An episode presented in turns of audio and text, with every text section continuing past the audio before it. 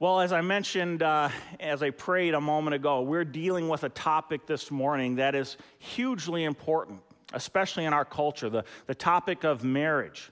Christian marriage, biblical marriage, and the, the relationship between husbands and wives. And, and the, the title for our message this morning is The Countercultural Marriage.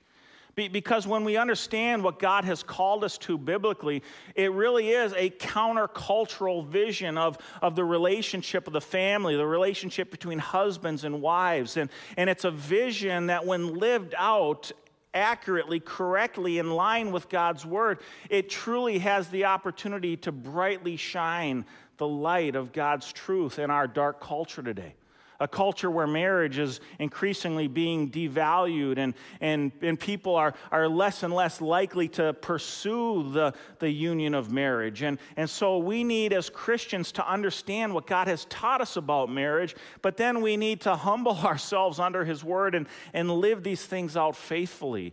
And so I believe that our passage this morning will go a long way in helping us to do this. We, we live in a day and age where there's a lot of confusion and a lot of misconception and, and sadly, a lot of caricature of what God has called us to in Scripture. One of the most popular television series in recent years is a TV series that you can find on the internet provider Hulu. It's a, it's a series called The Handmaid's Tale. And in this TV series, the, the series centers around a dystopian United States that has just gone through a civil war. And, and as a result of this civil war, a new fundamentalist Christian theocratic government has taken over the nation and women have now been subjected to men and they're no longer allowed to work and their rights have been stripped away and, and they have been put into specific special classes and one of these classes are the handmaids. And these are women who, who dress in these red robes and they wear these, these white uh, head coverings. And, and the handmaids are concubines to the leaders of this fundamentalist Christian government. They are there solely for the purpose of procreating and producing children to serve this, this government. And, and, this has become one of the most popular programs on TV today for the last four years. It's won Emmy Awards and Golden Globe Awards, and many in our culture today have latched on to this television show, The Handmaid's Tale, as a critique of the biblical view of marriage. Not just marriage, but the biblical view of life, of sexuality, of gender, and again, of the roles of husbands and wives in Christian marriage. And so many of the protest movements that you'll see on the news in today's day and age, right? Like in the Me Too movement and the protests against Supreme Court nominees and many of the things that we've seen taking place in recent days, you'll see women dressed up in these costumes representing these handmaids, these women who have been completely subjected and dominated by the will of men. And the argument is this is what Christianity promotes. This is what a biblical portrayal of men and women leads to in our culture. And these are the kind of caricatures that are commonplace and widespread today. You can find critiques like this all over on social media and on the internet. For example, this week I was looking at uh, quotes uh, A.L. Gaylor from the Freedom from Religion Foundation. He says this He says, Why do women remain second class citizens? Why is there a religion fostered war against women's rights? Because the Bible is a handbook for the subjugation of women. The Bible establishes women's inferior status, her uncleanliness, her transgressions, and her God ordained master servant relationship to man. These are the common views we see in our culture today. I saw another quote this week from Seth Andrews, who's a former Christian. He's now founder of an organization called the Thinking Atheists. He says, I continue to be amazed when I see Christian women defending a Bible that denigrates women. Interesting. And again, these aren't random, foreign, obscure quotes. These are common visions of what biblical Christianity teaches and leads to. I, I saw an article this week from the Washington Post. It was titled, What Draws Women to a Religion That Says Men Should Be in Charge? Let me read the opening of this article for you. Growing up in rural Mississippi, Gracie Robinson decided early on that she would never get married. In her Baptist church, she heard the preaching the Bible orders women to be submissive to their husbands. Robinson didn't want to be submissive. This summer, 26 years old and unmarried, now enrolled in a seminary 300 miles from the dusty backwater she describes growing up in, she's holding court, ranting over garlic fries and gumbo that she'll never let a man control her. Every time I think about it, it just burns me up, she says as the other female seminarians laugh and clap. Friends, is this the biblical view of marriage? Is this an accurate portrayal of, of what the Bible teaches about the, the union of a husband and a wife and how they're to relate to one another? How are we as Christians to respond to these kinds of arguments, to these kinds of critiques? And, and, and how do we answer this, what I would argue is a false caricature of what the Bible truly presents. This is a hugely important topic because, again, it's one of the most misunderstood topics in all the Bible by our culture today. What is the proper relationship between men and women in a biblical, Christ centered marriage? Well, that's what Peter's going to address for us in our passage this morning. As we turn now to 1 Peter chapter 3 verses 1 through 7, we're going to find the apostle Peter speak specifically to the marriage relationship and the relationship between husbands and wives. And I think what we're going to come to discern here this morning is that what Peter presents under the inspiration of the Holy Spirit is a very different kind of vision of marriage than what our culture often misunderstands and caricatures when it looks at biblical Christianity. Let's read our passage this morning, then I want to come back and I want to, I want to comment on our, our passage. Uh, before we do that, we're actually going to go back and look at the context of where this passage falls. I want to thank Pastor Stephen for his excellent sermon last week. If you didn't have a chance to hear it, go back online, listen to last week, because last week is really part one to today's message.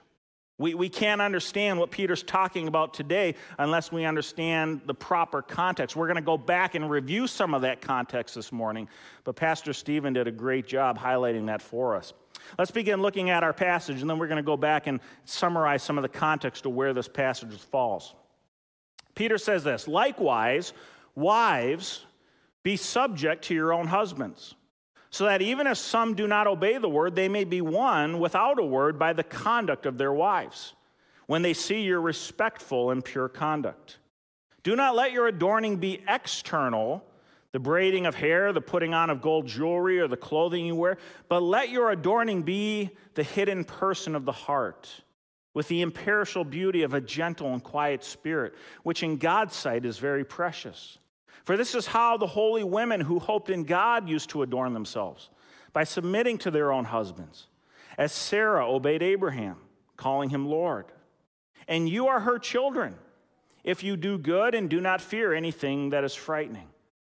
Likewise, husbands, live with your wives in an understanding way, showing honor to the woman as the weaker vessel, since they are heirs with you of the grace of life so that your prayers may not be hindered. Now, again, there are some things in this passage which are initially somewhat difficult for us to understand. Some of these words that Peter uses are a little discomforting for us.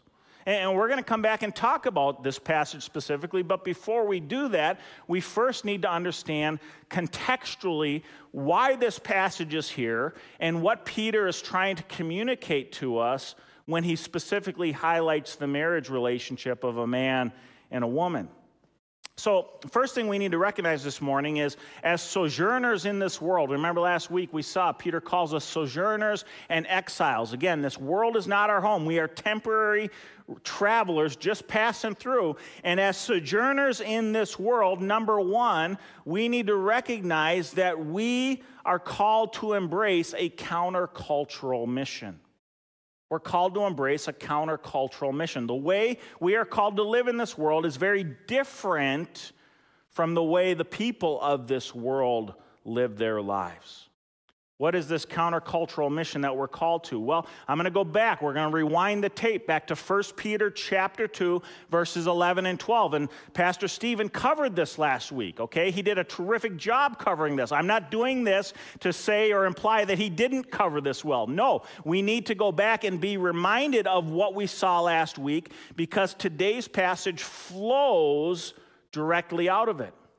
So, what is our countercultural mission? Peter tells us here. Remember, he shifted gears now. We're in the second half of the letter. The second half of the letter starts with these verses. Why? Because Peter is now moving into instruction for us about how we live out our Christian faith in this world.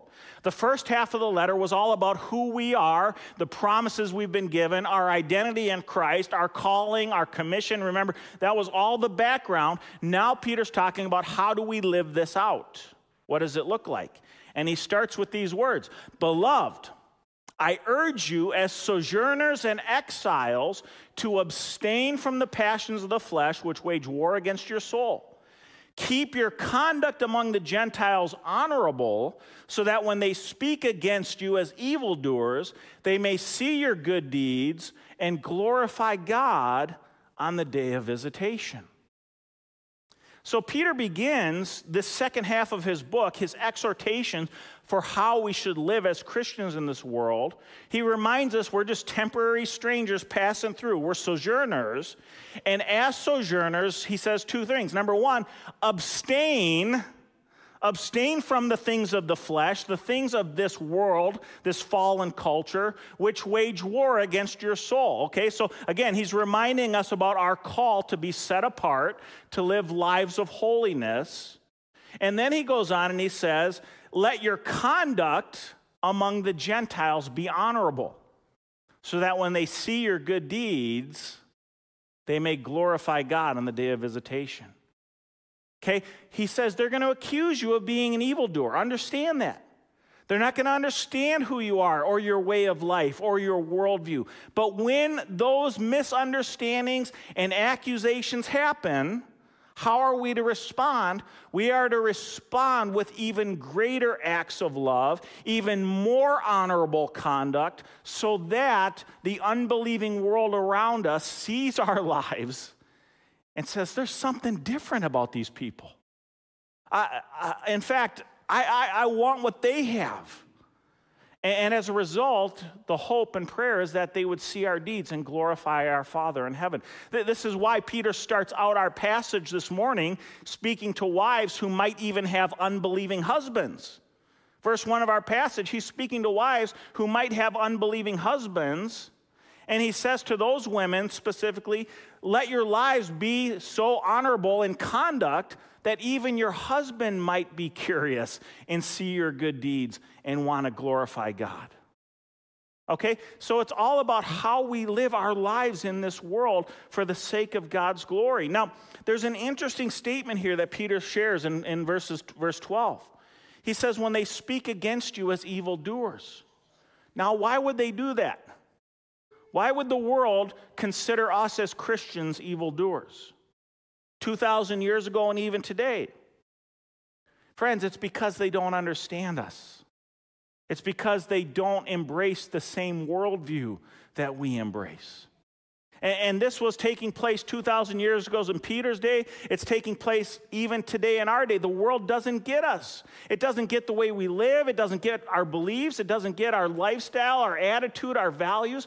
And so the world maligns us and critiques us and calls us evildoers.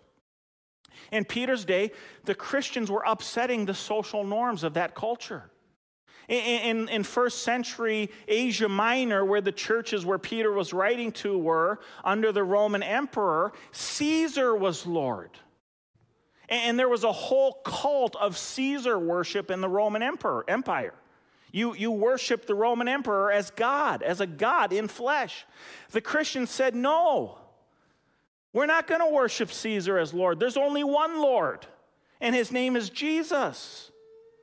And so they were upsetting the social norms and therefore being accused of being evildoers. And, and, and the Christians in the workplace, whether they were slaves or, or workers under a boss, right? In that first century culture, the master was the boss, he was in charge. But the Christians who put their trust in Jesus, they said, no.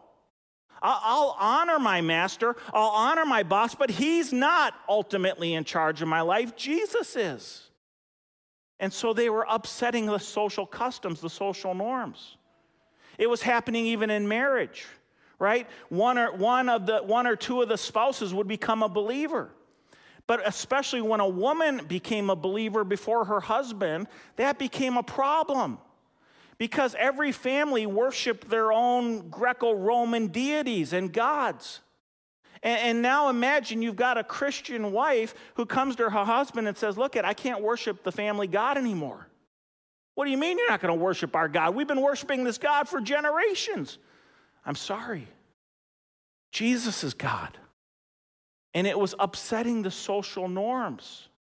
And, so, this is why Peter then goes on to describe our countercultural mission. And specifically, as we saw last week in Pastor Stephen's message, he addresses three primary areas where we are to live such good lives that they will see our good deeds and glorify our Father in heaven. What are those three areas? Our subjection or submission to government, our subjection or submission to our masters or our bosses, and our subjection or submission in marriage. These were the three primary areas where Christians were upsetting the social norms and customs, where they were accused of being evildoers. And so Peter specifically addresses these areas, imploring us, admonishing us as Christians to live such good lives, to be to keep our conduct honorable, so that they might see our good deeds and praise our Father in heaven.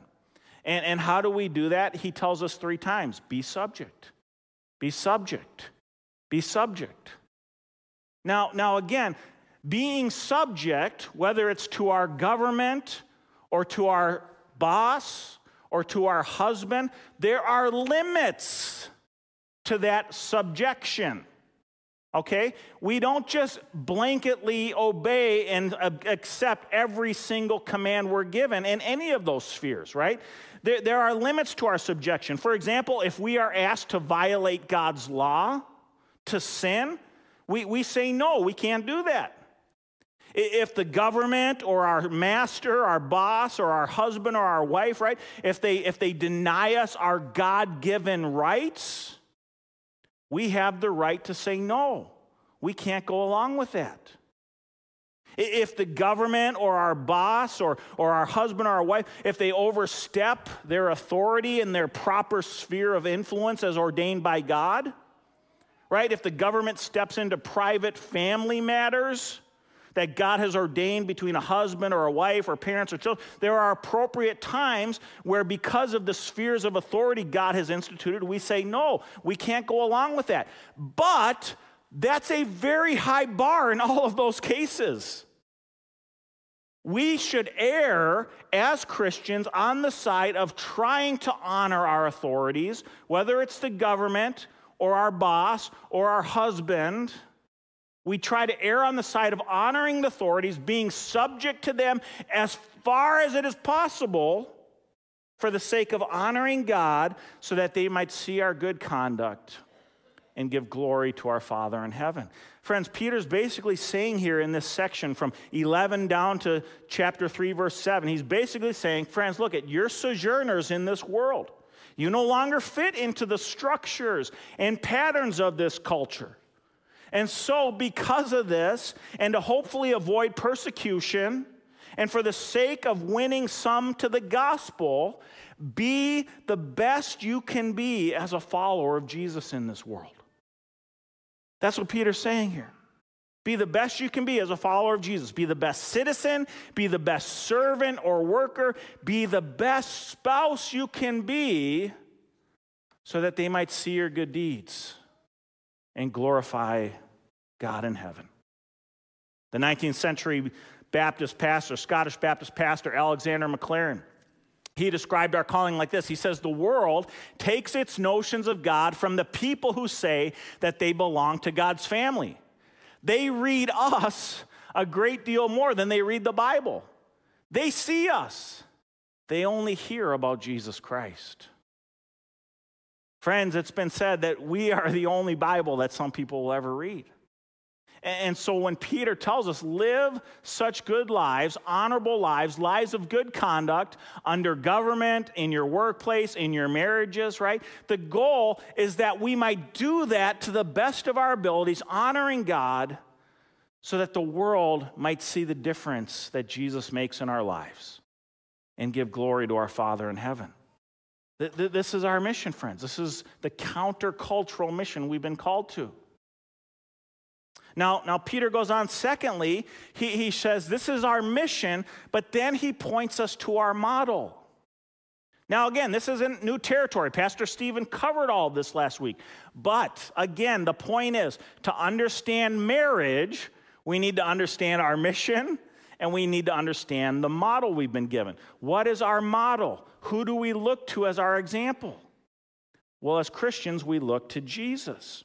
1 Peter chapter 2 21 we saw this last week 1 Peter 2 21 says this for to this you have been called because Christ also suffered for you leaving you an example so that you might follow in his steps Okay so this is this is pretty simple right if you're a follower of Jesus Jesus is your example, and he's our example for the goal of following in his steps.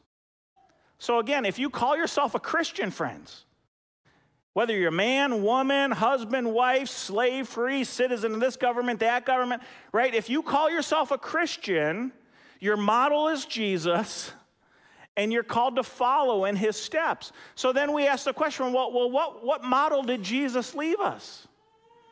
Now, we could go back and highlight a whole bunch of things. Let me, let me just highlight three things in the model Jesus left us. Philippians 2, verse 8, the Apostle Paul says this Being found in human form, he, Jesus, humbled himself by becoming obedient. Obedient to who? To God the Father. Obedient to the point of death, even willing to suffer for his obedience, even go to his death for the sake of obedience, death on a cross. So here we find Jesus' example, his model of humble obedience to God. And we're called to follow in his footsteps.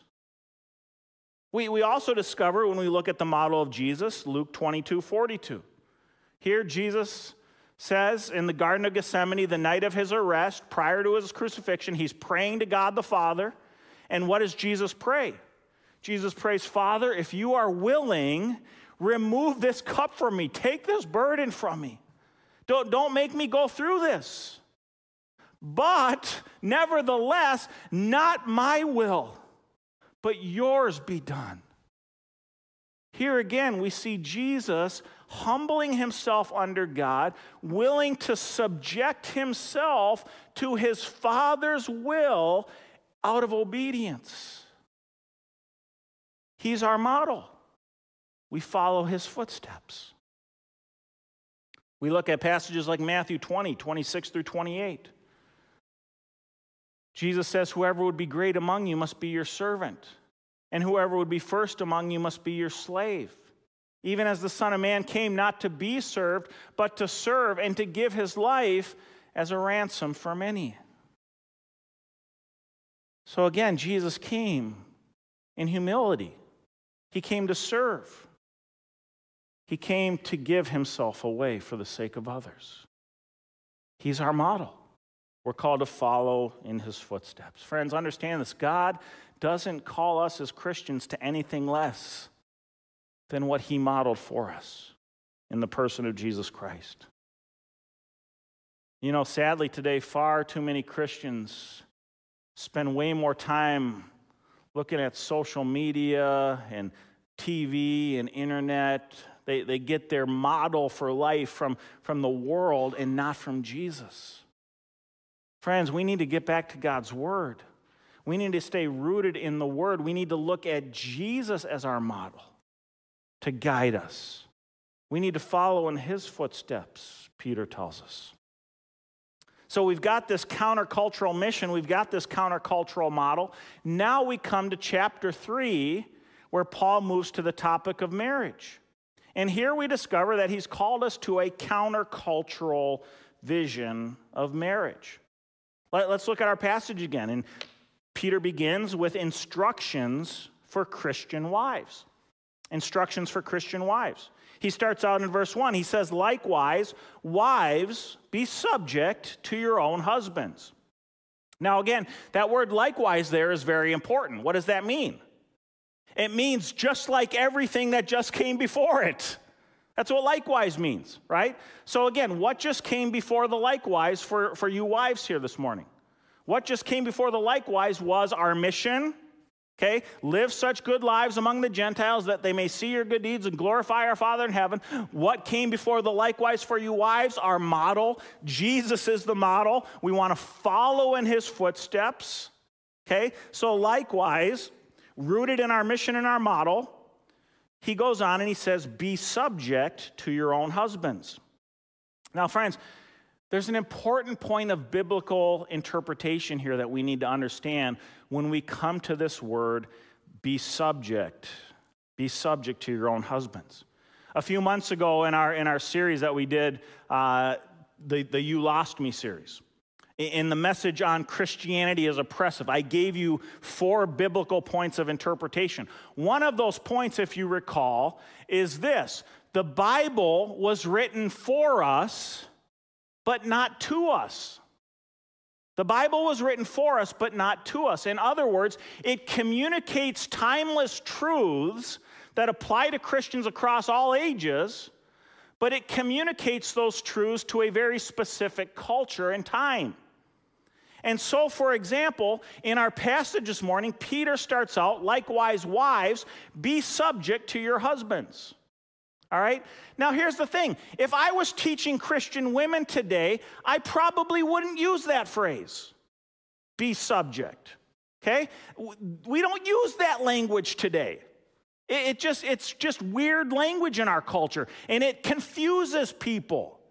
Now, is there a truth there? Yes, there's a truth there. Is there a truth that's just as applicable for women today? Absolutely.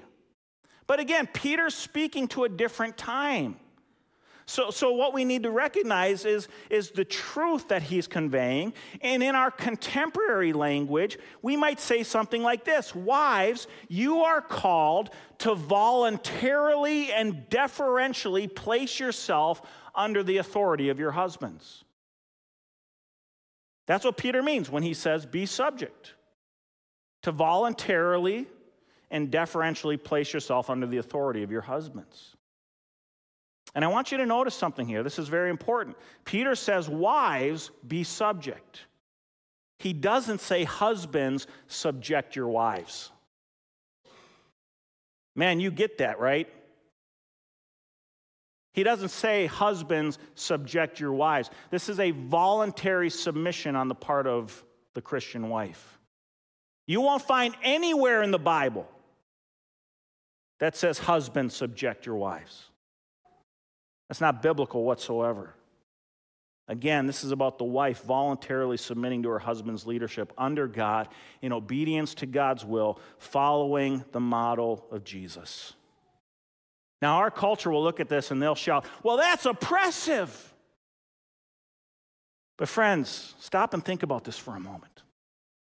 Is it not true that women make voluntary choices to place themselves under another's authority all the time? When a teenage girl goes up to Dairy Queen and applies for a job, she is voluntarily placing herself under the authority of her manager. When, a young woman signs up for military service, she is voluntarily placing herself under the authority of her commander. When, when a woman joins the church worship team, she is voluntarily placing herself under the authority of the worship director. And why? It's because without proper spheres of authority, our society and culture would descend into chaos. God created this world, He designed this world to function under proper spheres of authority. Because he's a God of order. And so he designed the world with an order that included proper spheres of authority. And so when it comes to marriage, in the same way, Peter says, Wives, when you enter into the covenant of marriage, you are voluntarily and deferentially placing yourself under the authority of your husband. Why? Because God has ordained the husband to be the head of the home for the sake of good order. Friends, God is a God of order, and this is his design for marriage.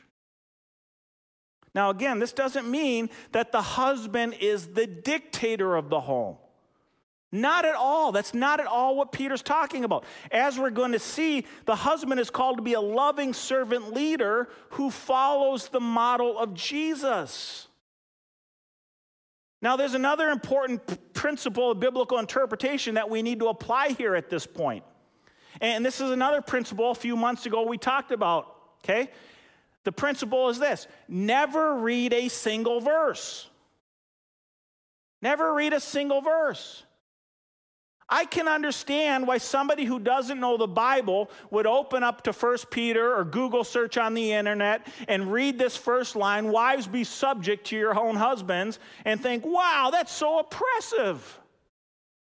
But, friends, when we, uh, when we interpret the Bible, what we do is we read the verse in light of the passage, in light of the context, in light of the entire book, in light of the rest of the Bible's teachings on that subject. And so, when it comes to Christian marriage, we need to ask the question okay, well, what else has the Bible taught us? We don't just read a single verse. So, for example, we go to passages like Ephesians chapter 5. And there, where the Apostle Paul writes a lengthy discourse on Christian marriage, he begins speaking to Christian husbands and wives in Ephesians 5:21 and he says husbands and wives submit to one another out of reverence for Christ. Oh. Well that changes things a little bit, doesn't it, right? Okay, so wives, be subject to your husbands. That is not an isolated reference that stands alone. That reference, given to us by God under inspiration of the Holy Spirit, needs to be interpreted in light of other references given to us by God under the interpretation of the Holy Spirit. References like Ephesians 5:21 that says, "Husbands and wives submit to one another out of reverence for Christ." Okay? That changes everything. We're called to submit, mutual submission. Paul goes on in Ephesians 5. He says, Wives, submit to your husbands as to the Lord. In other words, in the very same way that you submit to Jesus and honor Jesus and love Jesus by submitting to his authority, Paul says you do the same for your husband because you love him as well. And so you voluntarily submit to his authority in the very same way that you voluntarily submit to Jesus' authority. And then he goes on in Ephesians chapter 5 and he says, On husbands, you love your wives the very same way that Christ loved the church, even laying down your very life for her.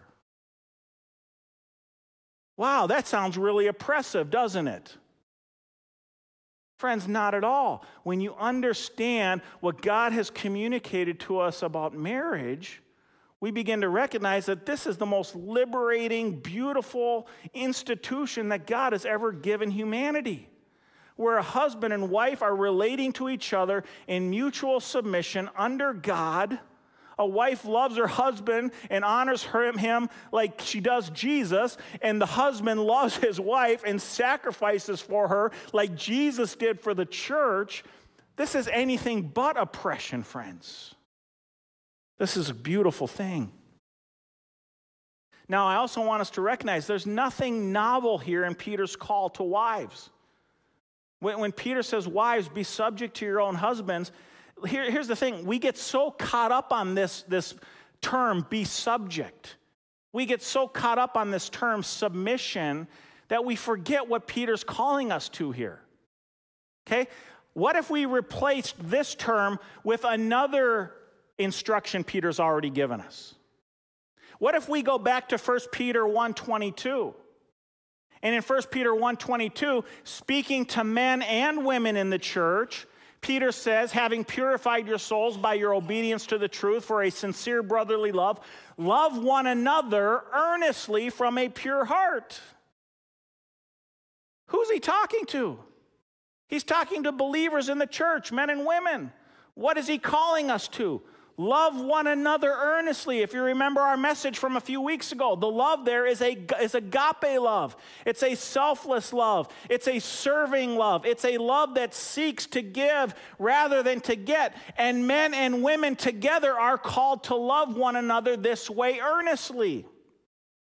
So what if we substitute this phrase for the words be subject in 1 Peter 3 1? What if we say this? Wives, likewise, wives, love your husbands earnestly with an agape love.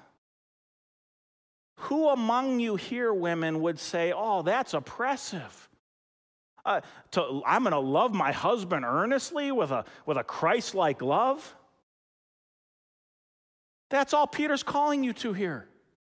When Peter says be subject, He's calling you to love your husband earnestly with a selfless, sacrificial, giving love. The very same love he called you to two chapters ago. The very same love he tells your husband to love you with.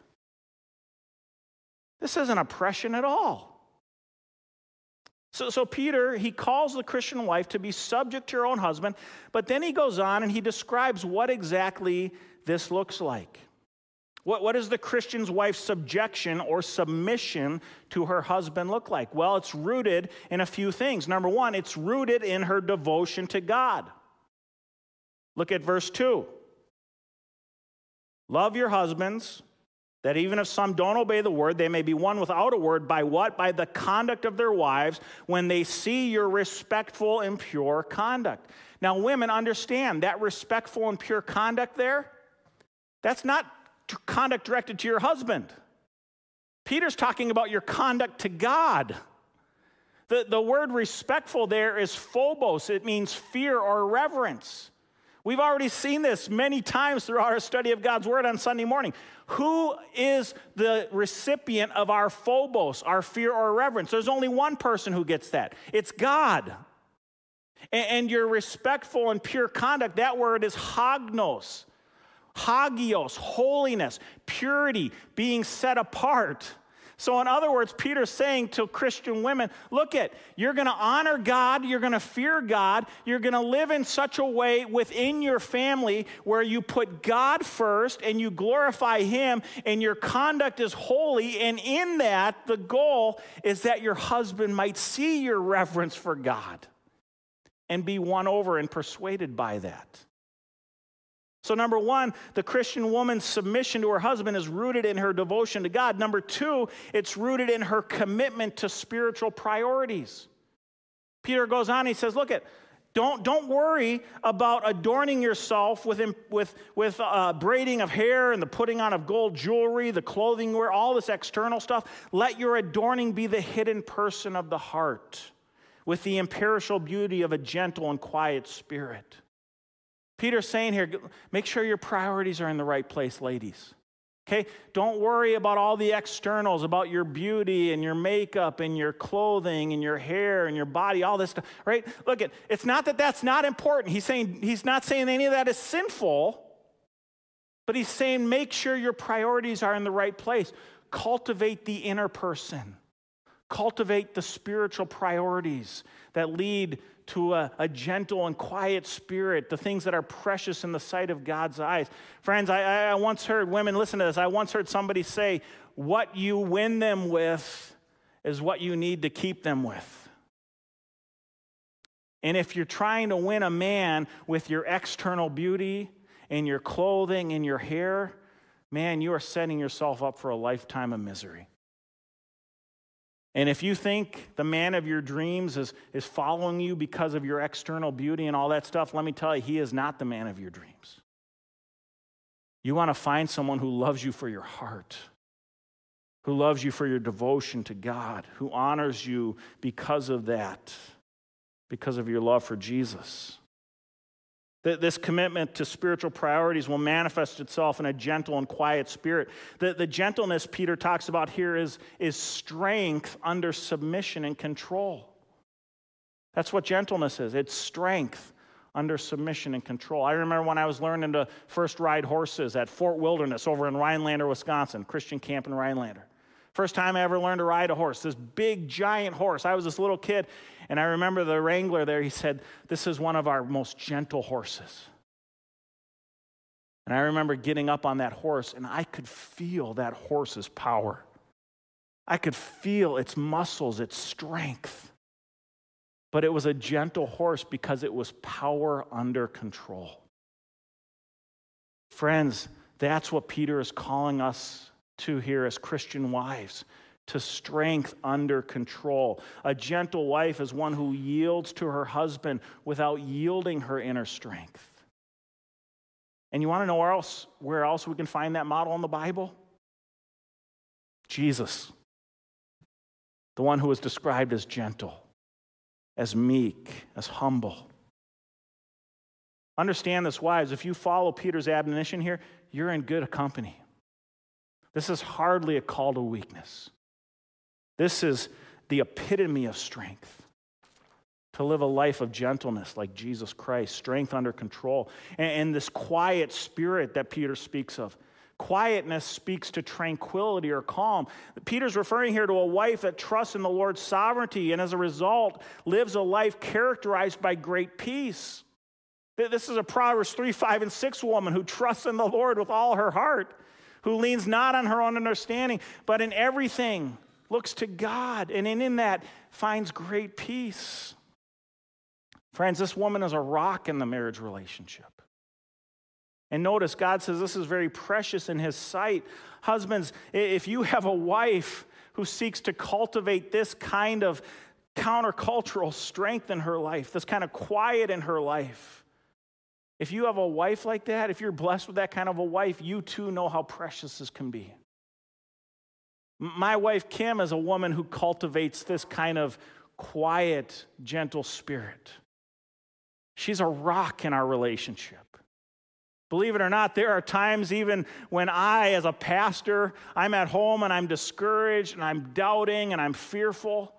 And I can't tell you how many times it's been my wife who comes and reminds me of the truth of who God is and that He is sovereign and He is faithful.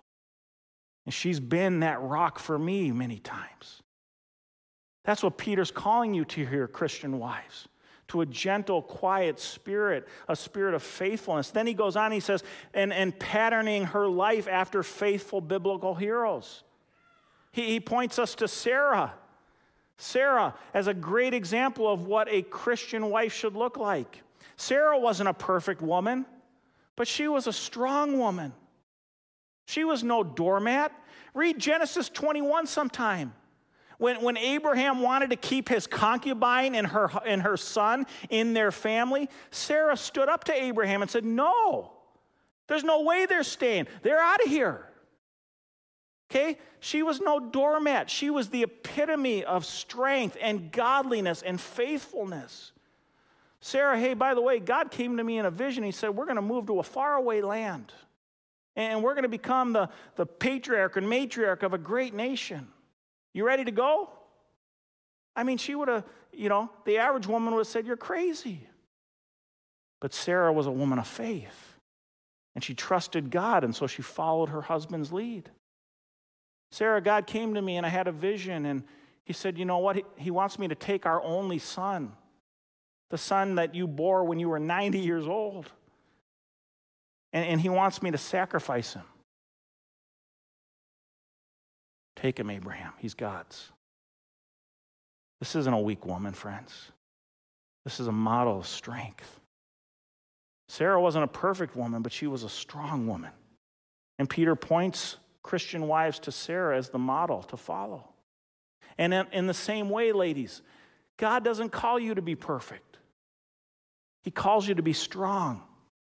And true strength, countercultural strength, is found in the wife who honors the Lord in her biblical submission to her husband. Now, husbands, you're not off the hook on this one. Okay, we, we've already talked about submission as a two-way street, right? We saw that Ephesians 5:21. But but Peter has instructions for Christian husbands here. He, he starts out in verse 7, likewise, husbands. Again, what does the likewise refer to? The likewise points us back to everything that's come before it, right? So, husbands, understand this. You're called to be subject to. You have authority delegated to you by God over your household, but your authority is subject to His authority. And His authority tells you how to exercise your authority. You are not the boss. You are a servant of the boss for the good of your wife, for the sake of your family, and for your witness to the world. You follow Jesus' lead. What does the Christian's husband, Christian husband's calling look like? Number one, the Christian husband's calling will be exercised, verse 7, seeking to genuinely know his wife in an understanding way. Peter says, live with your wives in an understanding way. That word understanding there in the Greek is gnosis. It, it, it refers to a, a, a perception or an understanding that's grown with time. It's an intimate kind of knowledge. Man, how in the world are you going to cultivate an intimate knowledge of your wife if you're not spending time with her? If you're not talking with her? If you're not communicating with her and doing stuff together with her? That's what Peter's calling you to here an intimate knowledge of your wife. He says, showing honor to the wife. The word for honor here, friends, this is the very same word for honor that Peter used back in chapter 2:17 in reference to the emperor. So Peter's saying to you husbands, you honor your wife the same way you honor the emperor. Men, would you honor the emperor? Absolutely. Then honor your wife the same way. She's a queen and you treat her like a queen. That's what it means to honor your wife. Anything less than that, men, hear me on this, is sin. Anything less than honoring your wife as a queen is sin. You're living in rebellion against God. You got a problem with that? We'll talk after church. Honor your wife. Honor her as the weaker vessel. Now, here again, the Bible was written for us, but not to us. Okay? If I'm speaking to a marriage retreat, I'm not calling the wives their weaker vessels. Okay? That's not language we use in this day and age. But, but think about this. Is this really a demeaning, derogatory reference? What, what, what is a vessel? What is a vessel? A vessel simply a container. Men, what is your wife a container of? She's a container of the Holy Spirit. She's a temple of the living God. You honor her as such. What do vessels do? They help us, they're useful, they, they, they are productive, they have a purpose. You honor your wife in the very same way. When Peter calls her weaker here, he's speaking to the fragility of this vessel, a fragility of great value. In my china cabinet in our living room, we have vessels, china plates that we received for our wedding. Kim and I, 16 years ago. These china plates are so valuable, they're so fragile, they take the place of highest honor in our home in the china cabinet in our living room. Peter says, Husbands, you honor your wife as the weaker vessel in that very same way because of her fragility and her worth. You honor her as such. He goes on, he says, recognizing her eternal value because they are heirs with you of the grace of life. Men, all of God's eternal promises apply just as equally to your wife as they do to you. She is a king's kid, she is a daughter of the Heavenly Father, and she deserves to be honored as such. You understand when we get to heaven, there's not going to be subjection to anyone except Jesus. Honor your wives. And we do all of this, Peter says, for righteousness' sake, so that your prayers may not be hindered. What does righteousness mean, friends? It simply means being in a right relationship with God. Christian men here, you want to be in a right relationship with God, honor your wife. If you fail to honor your wife, you are in a broken relationship with God. And Peter says it will actually hinder your prayers. Lord, why, why am I not getting that, that promotion at work? Lord, why, why do things keep falling apart around our house? Lord, I keep praying. Why aren't you answering my prayers, God? Are you honoring your wife? Peter says if you fail to honor your wives, it will literally hinder your prayers, man. You honor your wife for righteousness' sake. I'm going to close with this. The world says that this biblical model of marriage is sexist. It says this is oppressive. It says this is bondage. Friends, I would argue that as we've seen here this morning, God's plan for marriage is truly wondrous. And when this countercultural vision of marriage is embraced, it leads to life, it leads to joy, it leads to fulfillment for both the husband and the wife. And why would we think anything less of God's design and plan? Remember, Jesus, John 10 10 said, I've come that you might have life and life to the full right? So, why would we not expect that when we follow in his footsteps and seek to honor his will and design for marriage, that it wouldn't lead to fulfillment and joy and life and life abundantly? Friends, trust God. Christian wives here, trust God. Christian husbands here, trust God. Honor his word. Seek his help and guidance in living out these principles and I promise you, you will experience the sweet fruit of life and life abundant in your marriage. Let's close in prayer. Heavenly Father, we just thank you so much for your word, for your guidance, for your instruction. I want to pray specifically and especially this morning for the Christian husbands and wives here. Lord, our, our world is attacking marriage and the evil one is attacking marriage. And Lord, we need to keep our eyes focused on your word and all that you've taught us so that we might walk faithfully in your footsteps and honor you in what you've called us to do as wives and as husbands for the sake of a healthy, happy marriage, Lord. A marriage that stands out boldly, counterculturally in this dark world and shines brightly the truth and hope that is found when we follow in your will and plans for our lives. Lord, help us in that. We need your Holy Spirit to lead and guide us. These instructions are clear, but they're not easy. And so we need to keep looking to Jesus and we need your empowerment. And so, Jesus, I ask specifically this morning help our wives, help our husbands, help them to live faithfully, submitting to one another in love honoring you first and foremost, and then seeking to honor one another. And to you be the glory in that. In Jesus' name, amen. Friends, I'm going to invite you to stand for our benediction this morning. It comes from 2 Peter chapter 1, verse 2.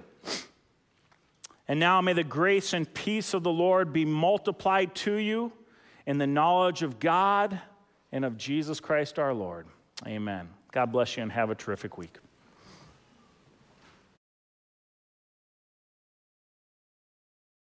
Hi, everybody. Pastor Jason here, and I want to thank you for joining us for our online worship service this morning. I pray it's been a blessing to you. I want to encourage you now to visit our church website, www.lakesfree.org. There you can find more information about our church, you can find updates on the latest happenings here at Lakes Free, and you can find an abundance of resources for further teaching, equipping, and encouragement. So please check that out. We also have a prayer link there on our homepage where you can submit prayer requests, and we would love to pray for you. And if you'd like to continue your worship by giving to the work of the Lord here at Lakes Free Church, we have a very clear and simple giving link there on our homepage, and we would appreciate your support. I want to thank you again for being with us this morning. I pray that you have a blessed week and we will look forward to seeing you soon.